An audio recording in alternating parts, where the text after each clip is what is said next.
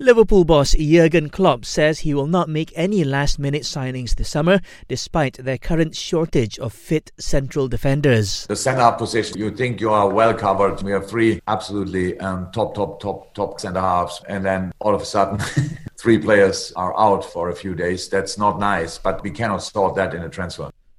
Now, Joel Matip and Joe Gomez are currently out injured, while Dejan Lovren left earlier this month to join Zenit St. Petersburg. Meanwhile, Liverpool will take on Arsenal in the EPL tomorrow morning, and you can catch it from 3 a.m. live on Astro Supersport 3, channels 813 and 833. Tottenham boss Jose Mourinho says Son Heung-min will face an extended spell on the sidelines after he picked up a hamstring injury in their 1-0 draw against Newcastle. This rules him out for Spurs' upcoming games against Chelsea and Manchester United.